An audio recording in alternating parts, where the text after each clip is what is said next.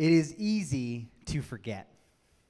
Whether it's where you put your stinking car keys, right? Always right before you have to leave. Or whether it's you're trying to remember the name of that actor in that movie, the guy with the face and the hair, right? You remember that kind of thing? It's easy to forget. Forgetting takes no effort or intention. It requires no passion or focus. It is easy to forget, whether it be moments and memories or dreams and desires. It is easy to forget. You see, forgetting simply happens. It seems to be the default setting in the human heart. We get so consumed by errands and appointments, bills and chores, weighing and planning, worrying and wondering that we forget.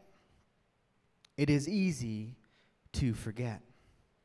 It is in our failing to remember that things we once held as precious begin to slip through our grasp, whether it be a birthday or anniversary, a moment with a loved one, or even our sense of identity. It is easy to forget. You see, much of my responsibility as a pastor is not to unearth new ideas or discover hidden knowledge, but it's to call our community to remember. Remember. If there's a word for the church today, I think it's that. It is for us to remember. You see, and this is in line with the biblical narrative. All throughout history, God has raised up people to call the people of God to remember. As Moses is getting ready to depart and transition the leadership to Joshua, we find his series of, of, of sermons he gives to the children of Israel in the book of Deuteronomy. And over and over and over again, he says they are to remember. As Isaiah was calling the people of God to turn back to Yahweh and remember how God had delivered them, he used that same phrase, remember, remember, remember. And it is here in our teaching text today that Paul calls this same community of Jesus in Ephesus to that very task of remembering. It is easy to forget, but the calls of followers of Je- the call of followers of Jesus is to remember. Paul begins by saying, therefore, remember that formerly you who were Gentiles by birth and called uncircumcised by those who call themselves the circumcision, which is done by human hands, remember that at that time you were separate from Christ, excluded from citizenship in Israel, and foreigners to the covenants of the promise, without hope and without God in the world. But now in Christ Jesus, you who were once far away have been brought near by the blood of Christ. Today we're continuing in our series in the book of Ephesians. And I'm not going to lie to you guys, today is going to be a really fun one. For those of you who are down with like doing a lot of the Jesus Bible stuff, you know, it's not going to be really on the surface. It's going to be kind of heady and whatever. So for those of you who are like aren't super into that teaching, we're sorry, it'll be better next week. For those of you who are in, I'm so glad you're here. Bible nerds, we assemble. All right, let's do it.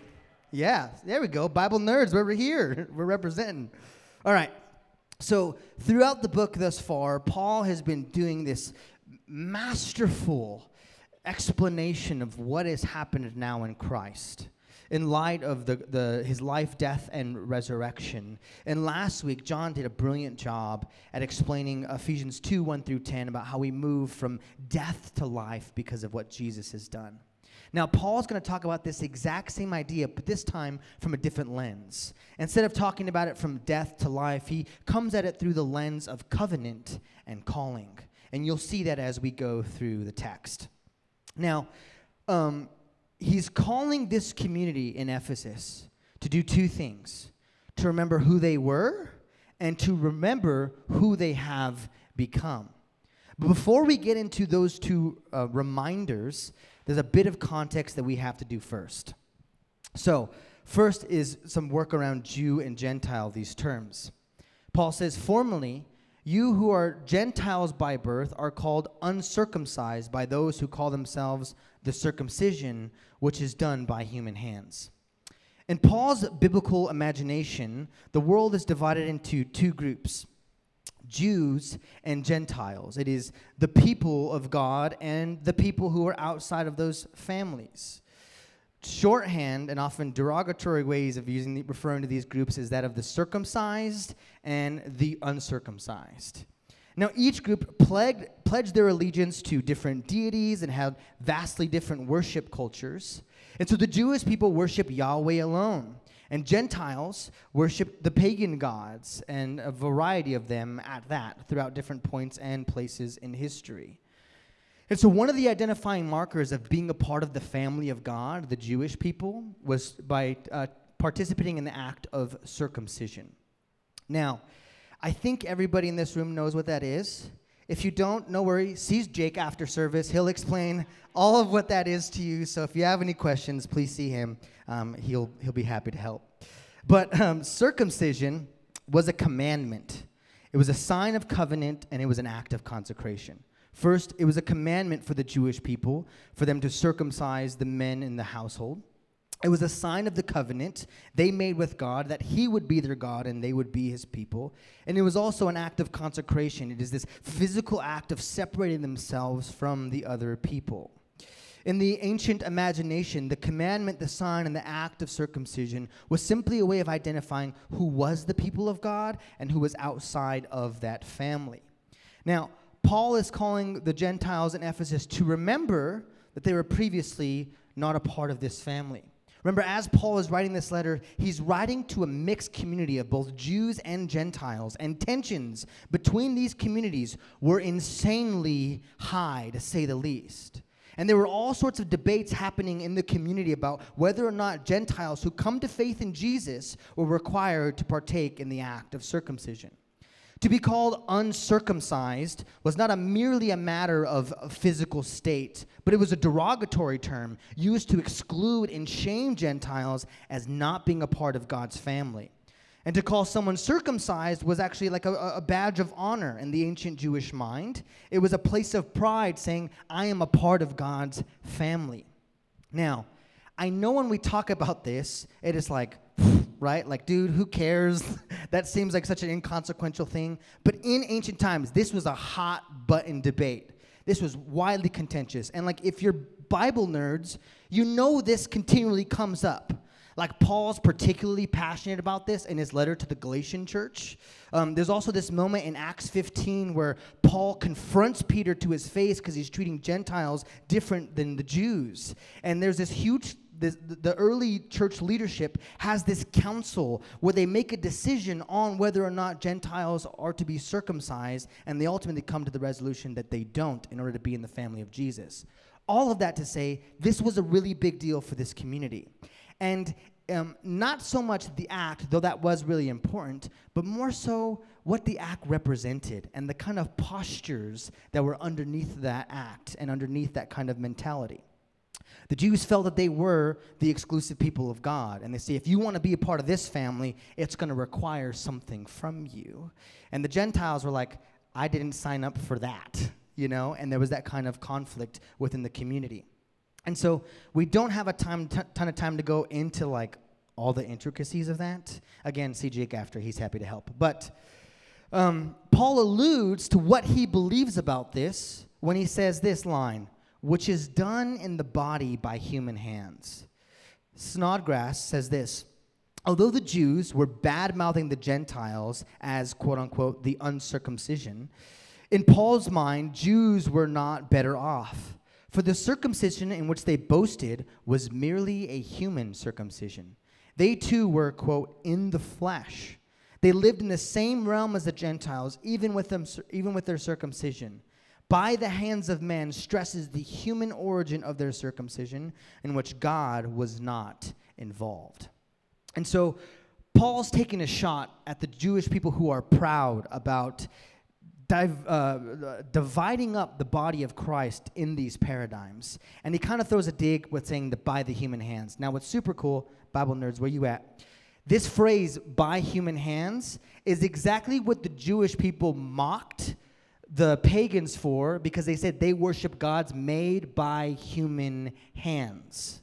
And so the same insult they lobbed the Gentiles, Paul flips on it and lobs it back to them, and with their mentality and their pride and their arrogance and how they're doing it. So Jewish people would be like, you worship gods you made. And he's like, you're worshiping an act that you are doing and which God is not a part of. Paul is doing that subtly and subversively. The Bible is so stinking cool, right? So um, the, the big idea that Paul is saying here is this enterprise they're participating is in vain because God is not in it. And so tensions are rising. It's going through the roof in this community. And the room was filled with gas. And so one small ignition could erupt and destroy this community. And so Paul speaks into that relationship. Now, we don't have a ton of time to go through all the history of why there was all this beef between the Jews and the Gentiles, but know that this relationship was marked by division and hostility. William Barclay, in writing about the Jew, how the Jewish people thought about the Gentiles, said this: "The Jew had an immense contempt for the Gentile. The Gentiles, said the Jews, were created to be fuel for the fires of hell. It was not even lawful to render help to a Gentile mother in her greatest hour of need, for that so for the for that would simply bring another Gentile into the world." That's the kind of hatred and animosity that's between these. And it was reciprocal. It wasn't just the Jews felt this way about the Gentiles. The Gentiles felt this way about the Jews. And so this contempt between these groups was mutual. Now imagine them coming to church together in that. Like a, a way to maybe help help your mind wrap around this is imagine former Nazis and Jewish people worshiping in the same community. The kind of atrocities and horrible things that happened there, and that kind of power imbalance, right? Uh, imagine um, when our country was so divided in the in in our history, uh, blacks and whites worshiping in the same community before reconciliation and things had taken place. That kind of there's a tension in the air is what this community was experiencing and what Paul is speaking to. Now, aren't we asking the same kinds of questions as a people right now? There are all sorts of walls that divide us, whether it be gender, race, class, political ideologies, even church doctrine and practice. Sadly, the church has failed in her calling to be a unified people, and is often even more fragmented than the rest of the world. And so Paul begins this section naming what is true about the Gentiles' past in this community, but also naming what is true about the Gentiles' present in this community. And here's something you must understand. Unity does not come through pretending there are no differences or history here, but rather choosing to view and treat one another in light of the finished work of Jesus. And so Paul is dismantling the idea that anybody in this community is superior or inferior to others. And to do this, he reminds them to remember first who they were. Remember that at that time, you were separate from Christ, excluded from citizenship in Israel, and foreigners to the covenants of the promise, without hope and without God on the world. Notice the things he says. Separate from Christ, excluded from citizenship, foreigners to the covenant, without hope, without God. Now, there's two levels that this is working on here. One is spatial, and the other is experiential. Right? Spatial, without God, separate from Christ. There's clearly a distance he is trying to portray here that is leading him to be in a place without hope. Now, not only are they without God, separate from him, but they're also distant from life with God and don't get to experience the love of the covenantal God of Israel. So they are without hope. In the language of Jesus, the Gentiles were lost. Now, Paul pulls no punches as he paints this harrowing picture of life apart from God, because of our sin and our rebellion and our desires to determine good and evil on our own terms. Brothers and sisters, we too were lost. But the good news is that Jesus comes to find us. Now, I want you to pause for a moment. It's easy to talk about Jews and Gentiles and circumcision, all these other things, and not let it sink down into your own being. But I want you to pause for a moment and remember what life was like apart from God for a moment. And maybe you're here and you don't know God in this experiential way. God has remained an idea or a set of beliefs and not actually a person you know. The Spirit is inviting you to be found by Him. You might be lost, but God is calling out to you. Now, Paul doesn't want them to just remember who they were, but also to remember who they are. He says, but now, in Christ Jesus, you who were once far away have been brought near by the blood of Christ. In Luke fifteen, Jesus tells three stories: a lost sheep, a lost coin, and two lost sons, contrary to popular belief. Lost, lost sheep, lost coin, two lost sons. In the story of the sheep, this is what Jesus says. He says, suppose one of you has a hundred sheep and loses one of them. Doesn't he leave the ninety-nine in the open country and go after the lost sheep, notice this line, until he finds it? And when he finds it, what does he do? He joyfully puts it on his shoulders and goes home. He calls his friends and neighbors together and says this, rejoice with me, I have found my lost sheep. This is imagery that Jesus wants us to ingrain in our person about God's heart for those who are lost.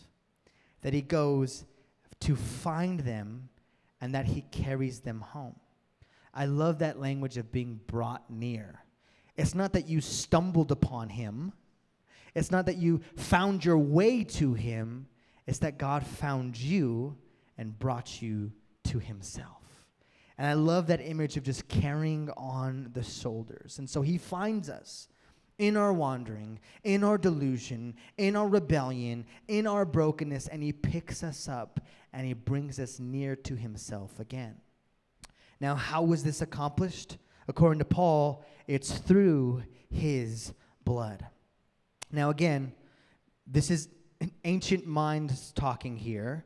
And so language of being by the blood just sounds overtly related to Jesus, and it's not really associated with us with all the deeper layers that the Hebrew mind would have. But when you hear this phrase, by the blood, it immediately brings into your mind the idea of atonement. Now, atonement simply means to make right or to reconcile. In Greek, it's hilasmos, and in Hebrew, it's kippur. Um, you may have like a calendar somewhere, you know, and you'll find the date that says Yom Kippur. That's the that's the uh, festival of atonement that the Jewish people celebrate. And so this idea of atonement, I think the best English word, and I'm not alone here, a ton of Bible scholars agree with this, is actually the word cover.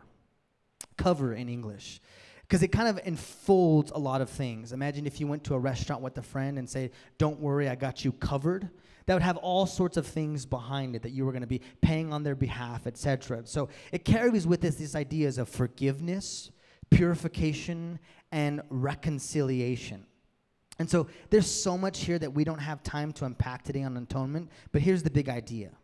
Because of our sin and brokenness, through Jesus' life, he covers our life. And from it, we are purified from sin, forgiven from our sins, and note this, reconciled to the one in whom we have sinned against, namely God. Scott McKnight says this, the design of atonement is to create an, a community, an ecclesia, which is the Hebrew word for church, meaning literally the called out ones. A zoe, oh sorry, a koinonia, which is the word for fellowship. A zoe, which is the word for life, when Jesus says life and life to the full. A new creation. The purpose is to take humans in one condition and put them in another condition. Put them in freedom, in Christ, and in holiness. What Paul is saying is that because what Jesus has done, we have been reconciled to God again. But what Jesus has done doesn't only reconcile us to God. Notice this. It also reconciles us to one another. Paul continues, verse fourteen. For he himself is our peace, who has made the two groups into one and has destroyed the barrier, the dividing wall of hostility by setting aside in his flesh the law with its commands and regulations. His purpose was to create in himself one new humanity out of the two, thus making peace, and in one body to reconcile both of them to God through the cross by which he put to death their hostility. One thing you're going to realize about Paul is he's pretty efficient, um, but he's not um, simple in his writing, right? He takes a handful of words and packs a whole lot into those things that are dense and need to be kind of pulled apart and and, and teased out.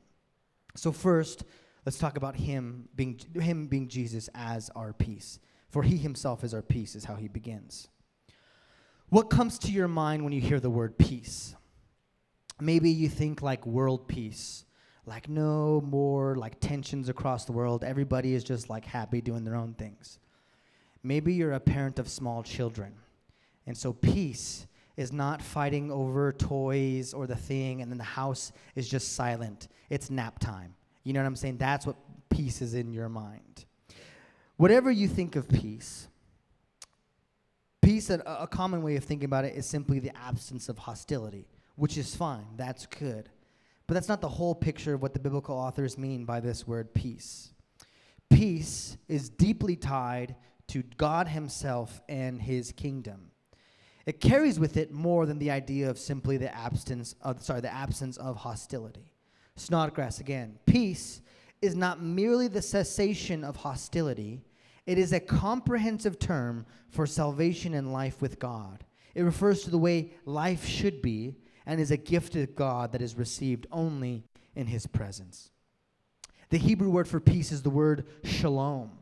And Paul very much has this paradigm in his mind as he is writing this. It is the idea that things are not as they were made to be, and when they step into the reality of being what they were made to be, it's the idea of shalom. It's the, it's the word used for bringing wholeness or completeness to something. Like if a wall that you're building in your house was incomplete, it was missing a brick, and you put the brick in, it would be at shalom, it would be at peace. The part of it that's missing is now brought to wholeness. And so the idea here is that peace comes about when something is broken or not as it should be, and it's brought to wholeness. And Paul says that Jesus is our peace. Relationships be human, namely here in Ephesus between Jew and Gentile, is broken. It is not as it should be. But because of what Jesus has done, he has made peace. Ben Witherington. By this, he himself is our peace. Paul means that Christ himself, in his own person and death, I love this, is the destroyer of all hostilities. That would be the best name for like a metal band.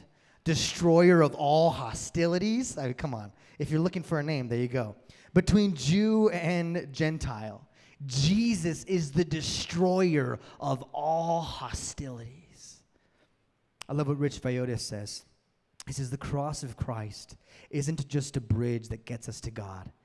It's a sledgehammer that breaks down the walls that separate us. What is broken is human relationships. And so shalom, Jesus being our shalom, means we get to be reconciled to one another again. What God has done in Jesus is taken all of these tribes, all of these divisions, and made one new humanity. He has healed the areas of fragmentation by covering us in his own life. Paul continues, who has made the two groups one.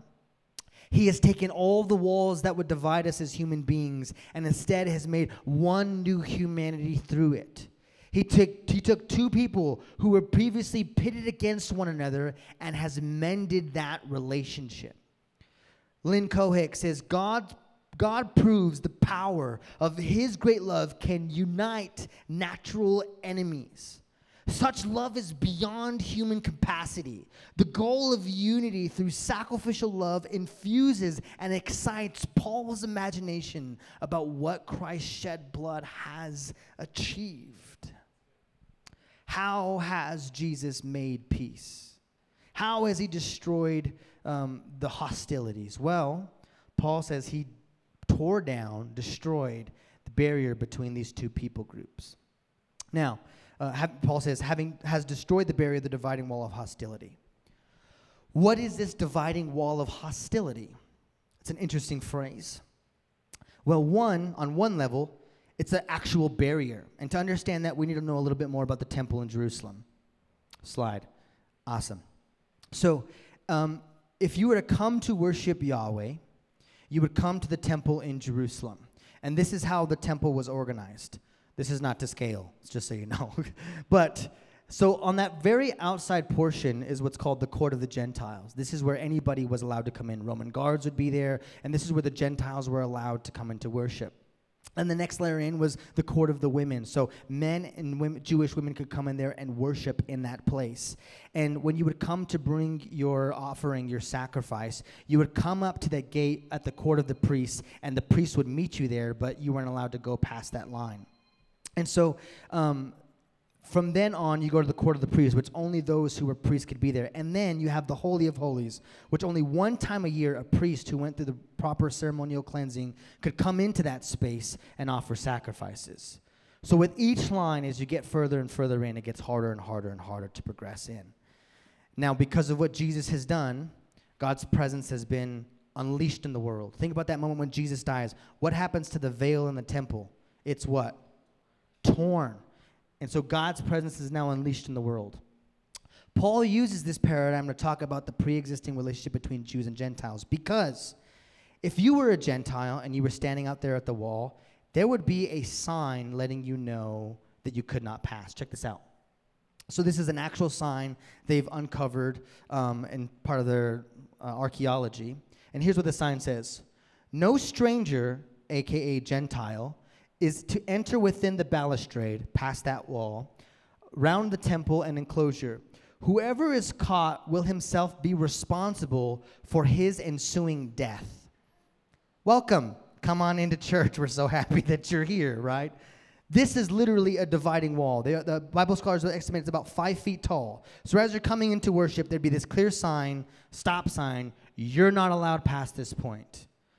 One thing that Paul is talking about is that barrier has been destroyed. The presence of God and access to God has now been revealed in Christ Jesus, our Lord. Lynn Cohick. The two terms together, dividing wall and barrier, indicate a barrier that keeps people from entering a building or city based on hostility. Think in your mind the Iron Curtain, the Berlin Wall, a racial barrier, a set of railroad tracks that separates the wrong side, the right side from the wrong side of the city. There's these kind of lines that divide humanity, and Jesus has torn those down. So that's one level Paul is speaking on. But like the genius he is, he is also, he's speaking on another level. The other level of meaning becomes clear that Paul thinks that this wall of hostility is actually the law. Notice what he says. By setting aside in his flesh the law with its commands and its regulations. The other level that this is working on is the law itself had actually become a, a barrier of hostility between the Jews and the Gentiles. Now, Paul made a lot of Jewish people angry because of the way he writes about the law. Now, there's a lot of ways that we could misunderstand Paul, and so I, I, I want to make, hopefully, to the best of my ability, that clear. Paul has a very nuanced vision of what the law is, and this is clear in his letter to Galatians and to the Romans, what he thinks of the law. But here's what he's not saying. He's not saying that the law was bad, because certainly it wasn't, and Paul definitely didn't think that. But the law, in the language of Romans seven, had been hijacked by sin and became a place of hostility. Right? When God called Abraham, he called him to be a blessing to the what? Genesis twelve, nations. God didn't call Israel for Israel's sake. He called Israel for the sake of the world. He was choosing a family to reach the nations. Read the Old Testament. How did they do? Super spot up job. All the nations know the Lord. Yeah, no, didn't think so. At the very least, it was complicated, if not outright hostile, and they brought sin and curse and death into their own world, right? They failed to do that. Jesus is the promises of Genesis twelve fulfilled. He has brought blessing and healing to the nations. God's whole heart was never for Israel alone. It was for the whole world. He was just choosing Israel to do it through. And so these dividing walls, the, the law became a dividing wall. What was meant to be a barrier of protection to keep this community from, from drifting out into faithlessness became a wall that kept outsiders out. And this was not God's heart at all for the law. Um, George Card says this, Paul's point in the Torah, the law, intended by God to be a protective hedge, has been turned by Israelite nationalism into a cultural system that is totally isolated from the Gentile world and thus is responsible for hostility between the Jew and the Gentile. Only by the annulment of the legal code could the barrier be removed. And Paul says this was done in his flesh. Paul is claiming that, one, Jew, that Jews deliberately drew off unto himself the hostility between the Torah-observant Jews and those Gentiles whose company they avoided. And two, that this hostility was brought to him on the cross. And three, that because he refused to return the hostility, it died there with him. This is the picture, this, this is a picture substantially borne out by the gospel narratives. And for Paul, the verification of it was plain to be seen in any Pauline church where Jew and Gentile mixed freely Uh, on equal terms. The idea is something good, the law, had been hijacked by sin and became something that brought about division. And this is Paul's image in Romans seven, which we definitely don't have time to get into today, but read Romans seven and eight. And Paul, it's seemingly that Paul is like talking bad about the law, but then he goes on to say, well, is the law sin? Certainly not. So Paul is given a nuanced vision of what it is, but he says that, that the law was hijacked by sin. Snodgrass. The law itself is viewed as an instrument of division, which is surely, which it surely and intentionally was. Israel saw its election and its laws as separating her from the surrounding nations, especially after the exile. Circumcision, Sabbath keeping, and food laws were all primarily indications of the distinctions between Jews and other people, leading to, notice, arrogance and name-calling. Now we're talking about the law, whatever. I may have lost some of you. Welcome back. Hi, good to see you. So, what on earth does this mean for you and me? Because I don't think that you're, like, boasting about keeping the law to your friends, you know? I've ate kosher this month, you know? Someone would be like, good, dude, glad to hear that. I'm on paleo or whatever, right? No big deal. I want you to notice that line, that there was this pride that came about the Jewish people that led to arrogance and to name-calling. There are walls that are dividing the church. There are walls between us and the very people that God is trying to reach and save, the lost. And there are walls between one another. And the way that you see these walls is through arrogance and name-calling. It's one, us thinking that we're better than, smarter than, more intelligent than whoever the other is, and two, us letting them know that through name-calling. Somebody instantly loses my respect when they are uncharitable in the way, in the, in the conversation of ideas, that they resort to name-calling. Because you know we're not talking about ideas anymore. You think you're better than somebody else because you hold to a certain set of ideas. Churches talk about other churches in this way. The types of worship, the Bible versions they teach from, the clothes they wear when they're from the pulpit, the certain set of ideological beliefs they have or, or, or theological beliefs they have around salvation or these other things. And they say, they use terms like, oh, they're just unbiblical. And they throw that term on like a grenade just to justify their, without even engaging in the biblical ideas. It's uncharitable. And it's commonplace here. All that to say this, Jesus has torn down the dividing walls of hostility. And if we're resurrecting those walls, we're going against the very work of the cross. And shame on us for behaving in that way. That's the walls between us. What about the walls between us and the lost? We do this same exact thing. Arrogance and name-calling. Because we know better, because we know this, oh, they're just like that, and that, you know, we get this spiritual pride about us. The word of the Lord today, remember who you were. You were lost. You didn't stumble your way into righteousness. I carried you by the work that I did for you on your behalf. We remember that we were lost because it shifts our posture towards those who were lost. I was just like that. I was no better. But thanks be to God, he picked me up. He carried me. He rescued me from my own devices. The most common metaphor for the people of God in the scriptures is an animal. It's not a glorious horse, you know, or some pristine dog that's kept in a purse. You know what it is? Sheep. Be around one of those for a while. I ain't even a farmer. They're not the sharpest tools in the shed. They easily wander. Their diet's suspect, to say the least. They're kind of gross and dingy. And that's us. That's where we are in this thing. You know, we're not the nice house dog. We're the sheep outside. It's always getting out of the gate. That is the imagery used. But we are sheep loved by God. You know? So let us not think highly of ourselves. Let us think of ourselves accurately, but also know that we are loved. And so people take this text and they try to pit this against Judaism altogether. See, the Jews got it all wrong this whole time. We Christians know better. Da, da, da. Don't forget the origins of our faith. There is no fulfillment of the Christ, the Mashiach, the Messiah without the Jewish story. What are you even talking about? Christ isn't his last name. It means anointed one, which is all in light of the whole Old Testament. There is no us without them. There is no our story without that story. It's a continued story in the people of God. Now, why did Jesus do this? Destroy this dividing walls of hostility?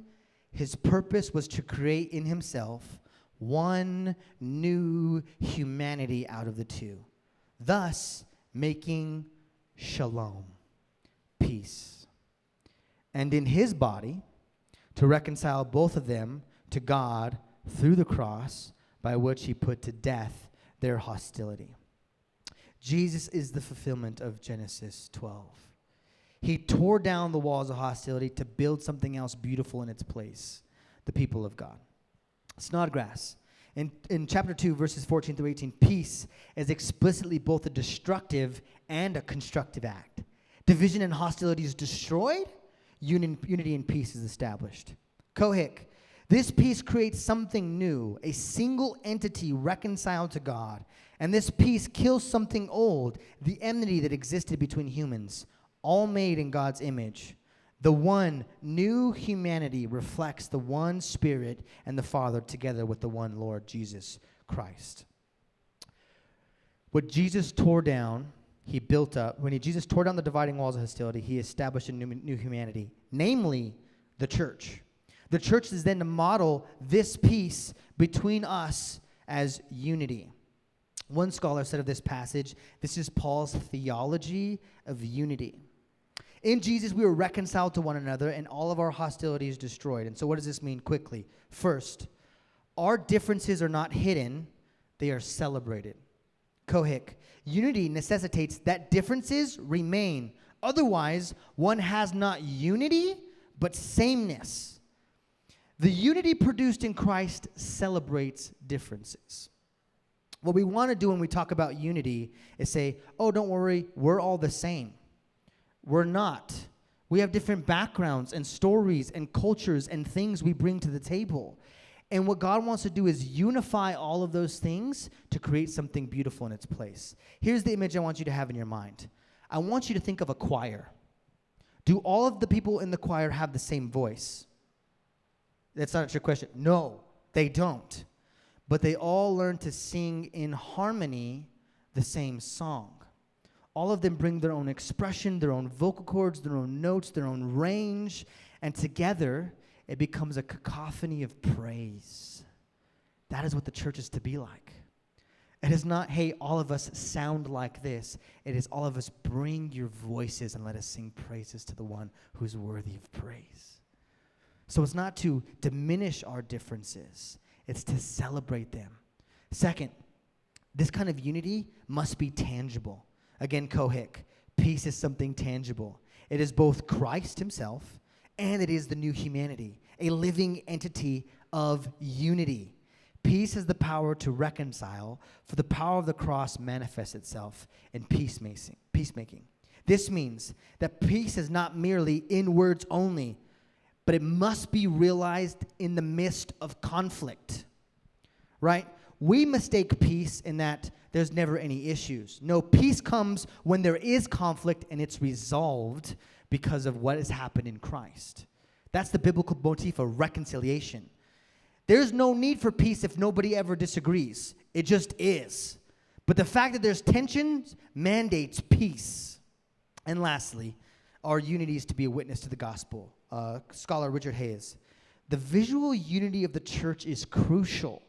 In the church, God has broken down the dividing walls between Jews and Gentiles. And indeed, the primary effect of the death of Jesus is to bring this division to an end.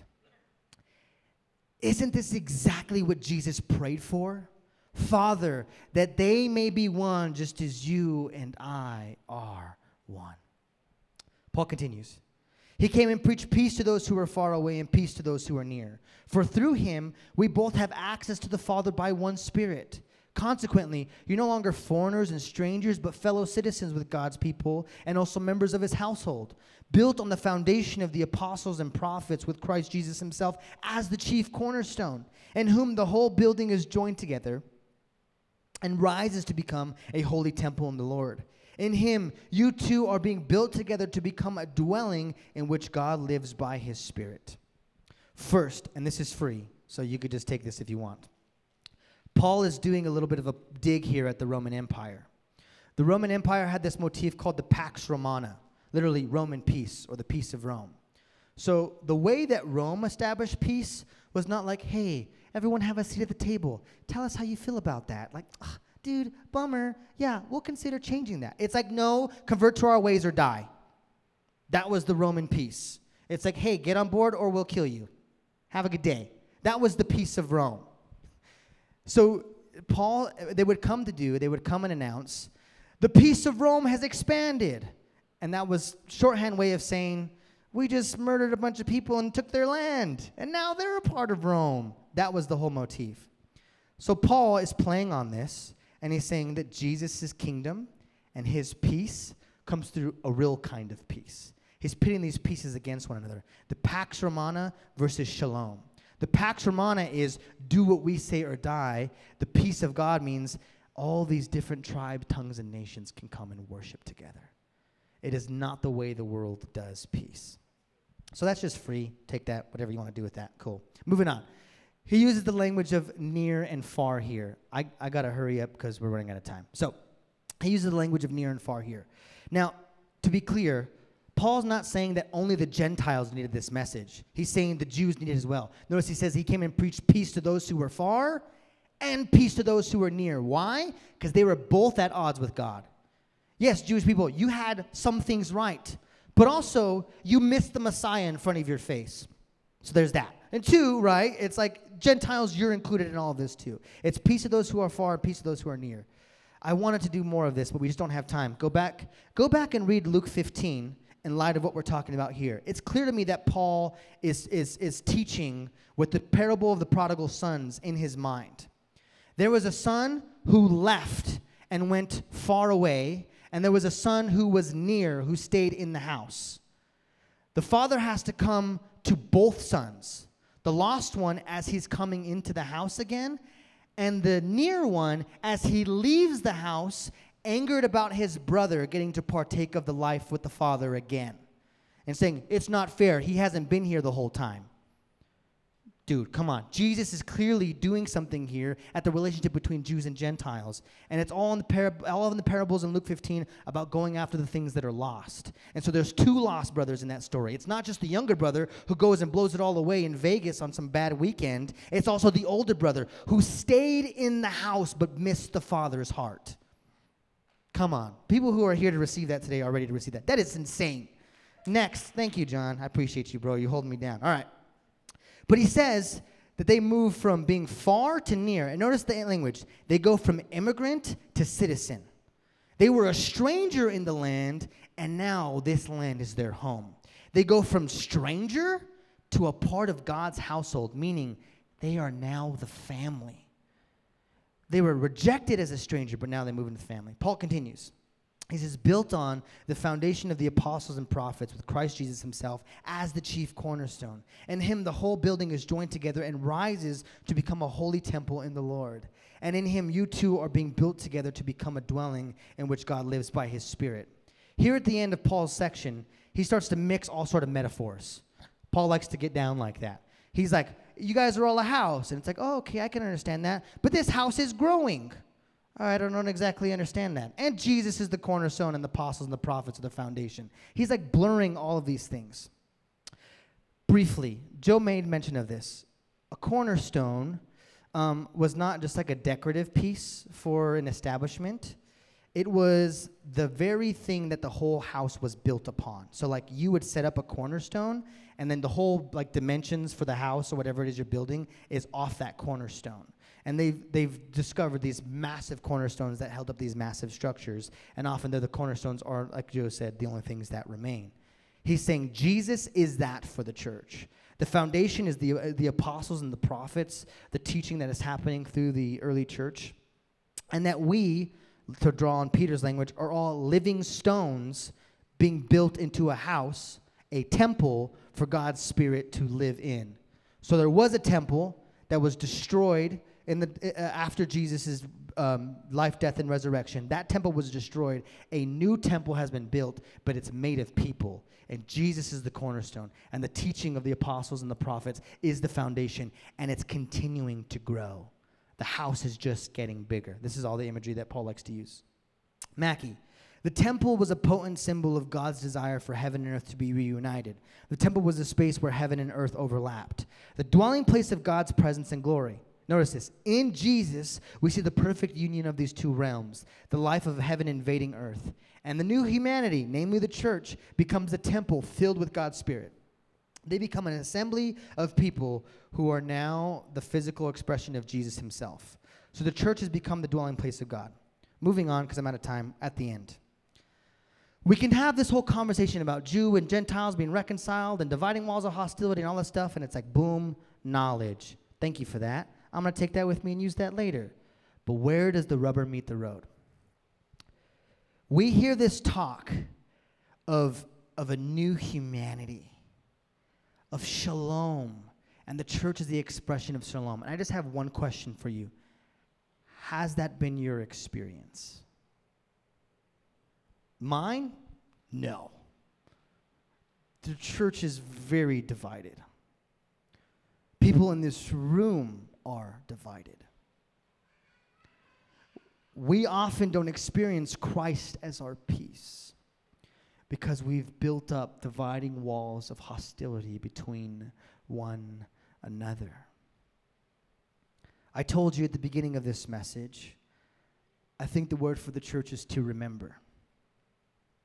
In line with the prophets like Moses and Isaiah, the church has forfeited her calling to be a unified people. And we are more divided than the rest of the world. I heard about this story. Um, it's a, not a real story, but a gentleman is walking, and as he's walking on a bridge, he sees a man about to jump. And he says, no, no, no, no, no, don't, don't, don't, don't jump. You have so much to live for. And he's like, are you a religious person? He says, yeah. He says, great, like what are you, Buddhist or Hindu? Or, you know, he's, I'm Christian. He says, sweet, me too. And he's like, you know, uh, what kind of Christian are you? Like, do you, you know, uh, are you are you uh, Orthodox? Are you Catholic? Are you Protestant? He's, I'm Protestant. Oh, sweet, me too. What division of Protestantism? Are you like Pentecostal? Are you Baptist? I'm Baptist. Awesome, me too. What kind of Baptist are you? Are you like Southern Baptist Convention? Are you like Enemenophona Baptist? He's like, I'm Southern Baptist. Oh, sweet, me too. Are you like the Southern Baptists who are like with Wick Warren and down for women teaching? Or are you like the other Southern Baptists who are like down with Wick Warren and aren't for women teaching? Oh, I'm I'm for women teaching. Die, heretic, and pushes him off the bridge. Right? It's a joke. It didn't really happen. But that's how we treat each other. All these little levels of this, this, this, this. When he thought he was just a random guy, no, let me save you. But when he didn't believe with him anymore, he's like, we're not on the same boat. That's how we treat one another. May it never be said of us here in this room. May we live into the prayer of Jesus that we would be one as him and the Father are one. Now, shalom doesn't come by accident. It comes through blood, sweat, and tears. It comes through doing the hard work of what Paul calls the ministry of reconciliation. In Second Corinthians five, he says that we no longer look at one another by the metrics of the flesh, by our ethnic, uh, ethnicities, our nationality. We don't, we don't treat each other that way. He says, why? Because new creation has broken forth. And we are now one new humanity. Peace is only possible because of Jesus. If we all wanted to go eat after this, we couldn't all decide on a place. But here's what we all unify on. Jesus is Lord. And that's the bond of peace that keeps us together, is our allegiance to Jesus. Church Father Irenaeus says this: he became what we are in order that we might become what he is. We are to be people of peace, people who make peace. So the call for us today is to remember who we are. We are the new humanity, meant to display the peace of Christ to the nations. And what would it look like if a community from people of different socioeconomic tiers, different nationalities and ethnicities, different backgrounds, different political beliefs, all these things that divide us could unify under the name of Jesus? What would that show the rest of the world? They're pining for unity. They're longing for peace. What would happen if the church, the local church, was this expression of every tribe, tongue, and nation coming and worshiping Jesus? It would be a light to the world. To say, I don't know what's happening there. People, Republicans and Democrats and Hispanic people and white people and, you know, people of all these people are coming and just worshiping together and doing life together and breaking bread together and loving and caring for one another and blessing the people around them. Most people's image of church is to come, hear a guy like me give a TED Talk for forty-five minutes or so, sing some songs, grab some coffee, and go to lunch. This is not a biblical paradigm of what the church is. The biblical paradigm of the church is a new humanity, a living temple, unified into Christ. Is that your vision for church?